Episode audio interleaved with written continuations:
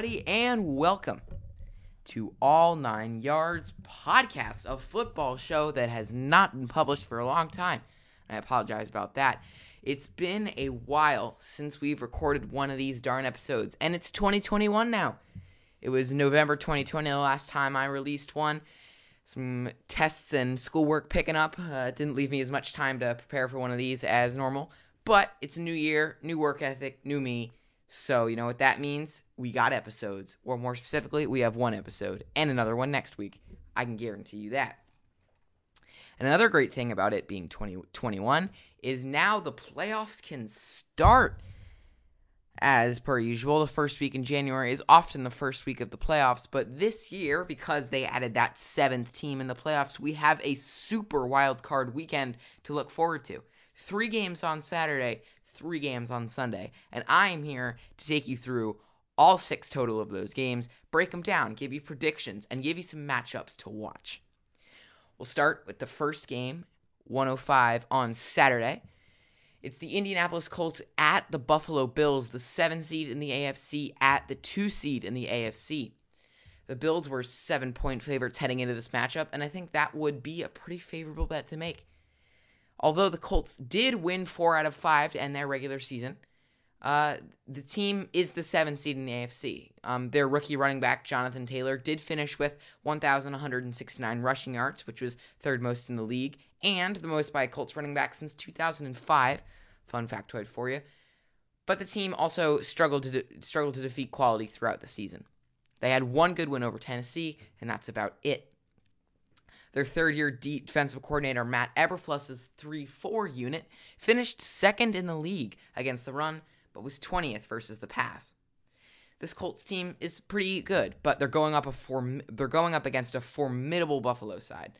Buffalo had their best regular season since 1991, which is the year they went to the Super Bowl, and the first division title since 1995.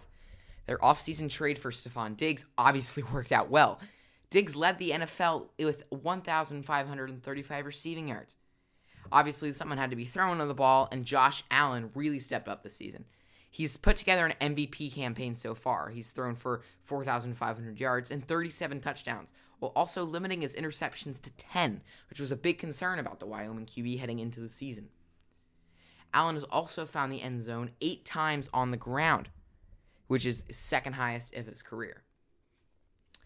I think this game this game will be a pretty good one.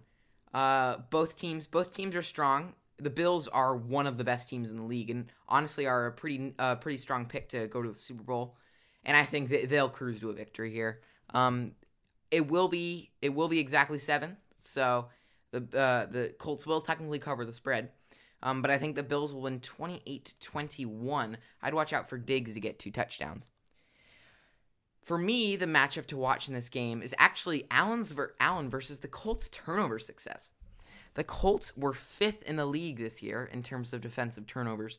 And in Allen's one and only playoff game last season, he had two crucial fumbles late in the game, including a questionable lateral backwards. I was watching that game. That was a yikes.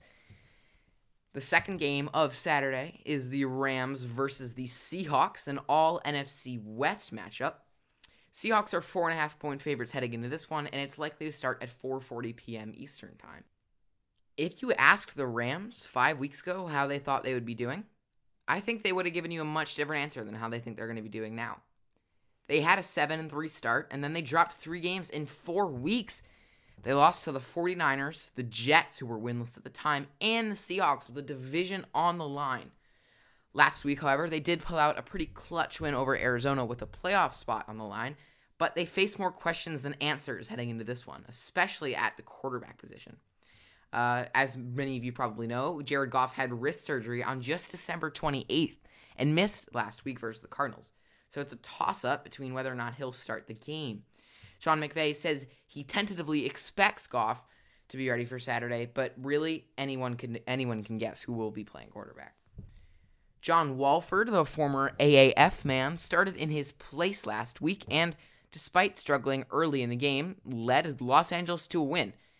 It was pretty bad, though. He went for uh, 231 yards, zero TDs, and a pick. He ran for 56 yards on six attempts as well, which added a dimension that I think not a lot of people were expecting.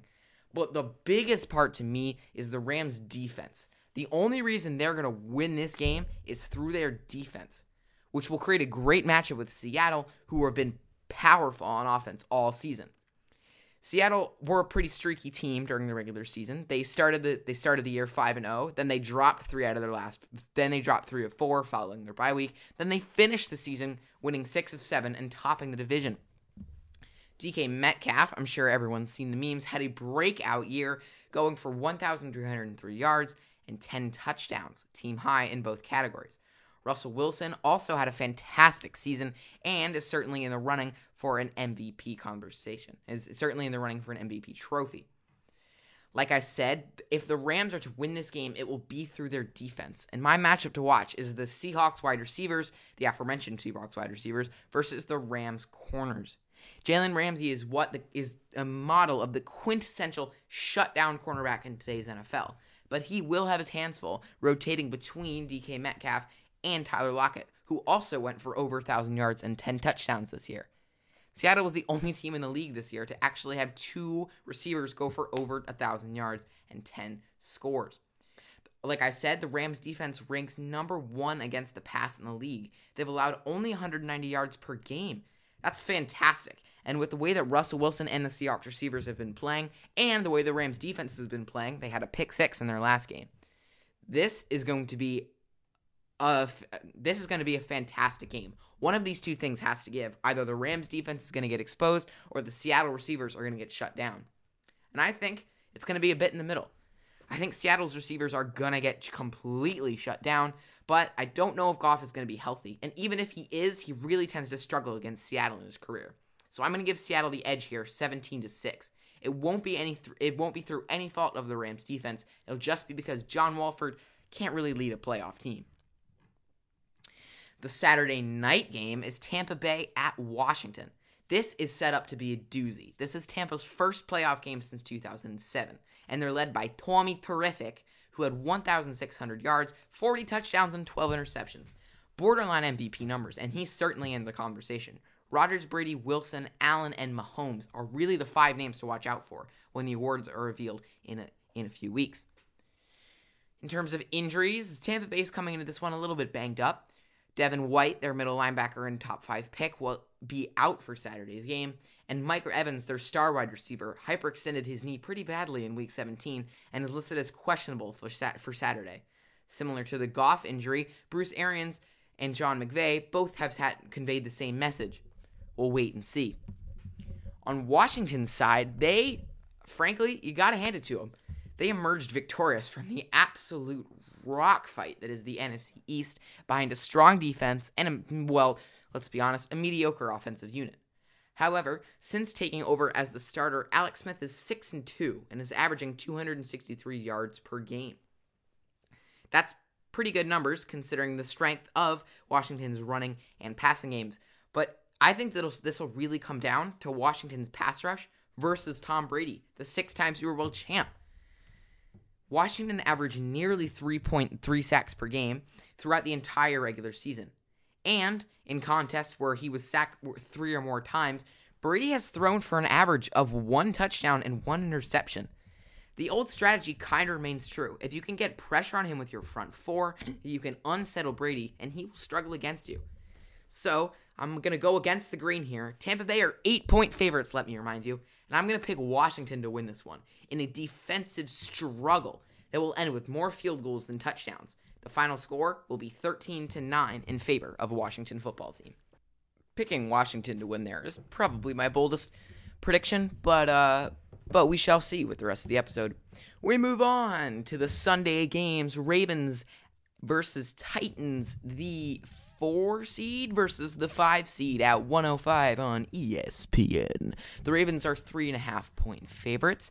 These two teams, as many of you know, met last year in the playoffs, with the Titans pulling off a spectacular upset over the MVP Lamar Jackson led Ravens. The Ravens ended the year on a five game win streak, similar to a lot of other teams in the playoffs. And Lamar, however, with that five game win streak, Lamar only went over 200 passing yards once in the in his last 5 starts of the regular season. In his one game earlier this year versus Tennessee, Jackson he only threw for 186 yards and a touchdown and an interception. He didn't get anything going on the ground. Maybe Tennessee is his kryptonite. On the flip side, Derrick Henry is clearly who the Tennessee offense runs through, pun intended. He's carried the ball 378 times for over 2,000 yards, which is the, if we're over 2,000 yards, specifically 2,027 yards, which is the eighth most all time and 17 touchdowns. For me, my matchup to watch in this uh, rumble of a, of a game is the Ravens defensive line versus Henry. Like I said, Henry just went for the eighth most yards of all time in a season, and it's no secret that Tennessee will just try to pound the rock with him all game on Sunday. Baltimore's Baltimore has been a top five unit versus the run all year, and they made some heavy investment in their defensive line um, over the offseason. And with the potential loss of uh, Yannick Ngakoue and Matthew Judon from the squad over the over this coming offseason, I think this is one of the biggest games for them in, in a long time, minus you know the Super Bowl. My final prediction is Tennessee 28, Baltimore 24. I think this has a chance to probably be the best wildcard game of the weekend. The 4 o'clock game on Sunday is an NFC matchup, the 7 seed versus the 2 seed. It's the Chicago Bears at the New Orleans Saints, a team that has often struggled with first round playoff playoff home games. As evident as their struggles might be, the Saints are coming into this game off of the off the back of two strong wins. Alvin Kamara rushed for six touchdowns versus the Vikings, and their passing game handled the Panthers with ease last week. The Bears, on the other hand, are coming into this game actually after a bit of a blowout loss. They got lucky to sneak into the playoffs, but I don't think they will be leaving their game this game up to chance very much. Mitchell Trubisky came back as the starter late in the season, and he's played pretty well. They had a strong game last week against the Packers through three quarters, but their coaching kind of let them down a bit in the fourth quarter, and injuries to key receivers did not help. I think if the Bears are going to have any chance of an upset in this one, it's going to take strong quarterback play and strong coaching from Matt Nagy. Two things they have not had in abundance throughout the year. The Saints are heavily favored in this one, and I think that's rightfully so. I do think they'll be double digit win here. I think the Saints win 28 17. However, Another maybe fringe upset pick. I wouldn't be surprised if the Bears kept this close, just banking on the fact that the Saints tend to struggle in, in home games in the wild card round. The last game of wild card weekend is possibly the most hectic one. The Cleveland Browns, their first playoff appearance in apparently a thousand years, are going up against the Ben Roethlisberger led Pittsburgh Steelers, who, as many people know, started the year undefeated and 11 and 0, but have dropped 4 of 5. Normally, that would make the Steelers a strong choice for an upset, but frankly, they're playing the Browns. And I would not pick the Browns in a big game if my life depended on it. However, another bad thing for the Browns going for them this week is their coach and a COVID outbreak. Head coach Kevin Stefanski, brought in this year from the Vikings, will not be coaching on Sunday because of a COVID outbreak among the Browns facility and staff members. This is a pretty big spanner in the works for Cleveland, who were looking at this game as the best opportunity to make a statement in a really, really long time. Hopefully, as a, as Cleveland fans, hopefully for Cleveland fans, the team can make it interesting. But I think, I think it'll be a blowout. I think the Steelers win twenty-one to three. I really don't trust Baker Mayfield in big games here. My matchup to watch in this one, though, is the Steelers offense versus the Browns defense. That seems kind of general, but one of the biggest points the Steelers have been struggling with over the last couple weeks is differing from their offensive scheme much too quickly in a game. Uh, their their biggest thing that they had going for them throughout the season was their defense was strong and could get them into the lead early in games. Then Pittsburgh would just run the ball and throw slants and cruise to wins. But since their defense came down with a rash of injuries and their linebacking corps has been absolutely decimated, they've really struggled to get the lead early in games, putting the pressure on Ben Roethlisberger and the offense to win the game for the squad. That has not really, really worked out so far. The the offensive play calling seems to seems to panic a little bit. The Steelers get away from what they're good at in running the ball and throw the ball much too often early in games. That's why they've been losing so much. When they run the ball early in games and set the tone, they tend to get leads at halftime and then cruise. They just need to be smart and safe in this game if they would like to have any chance of winning. The Browns defense has been incredibly strong throughout the year and has been one of the biggest points of the team's success.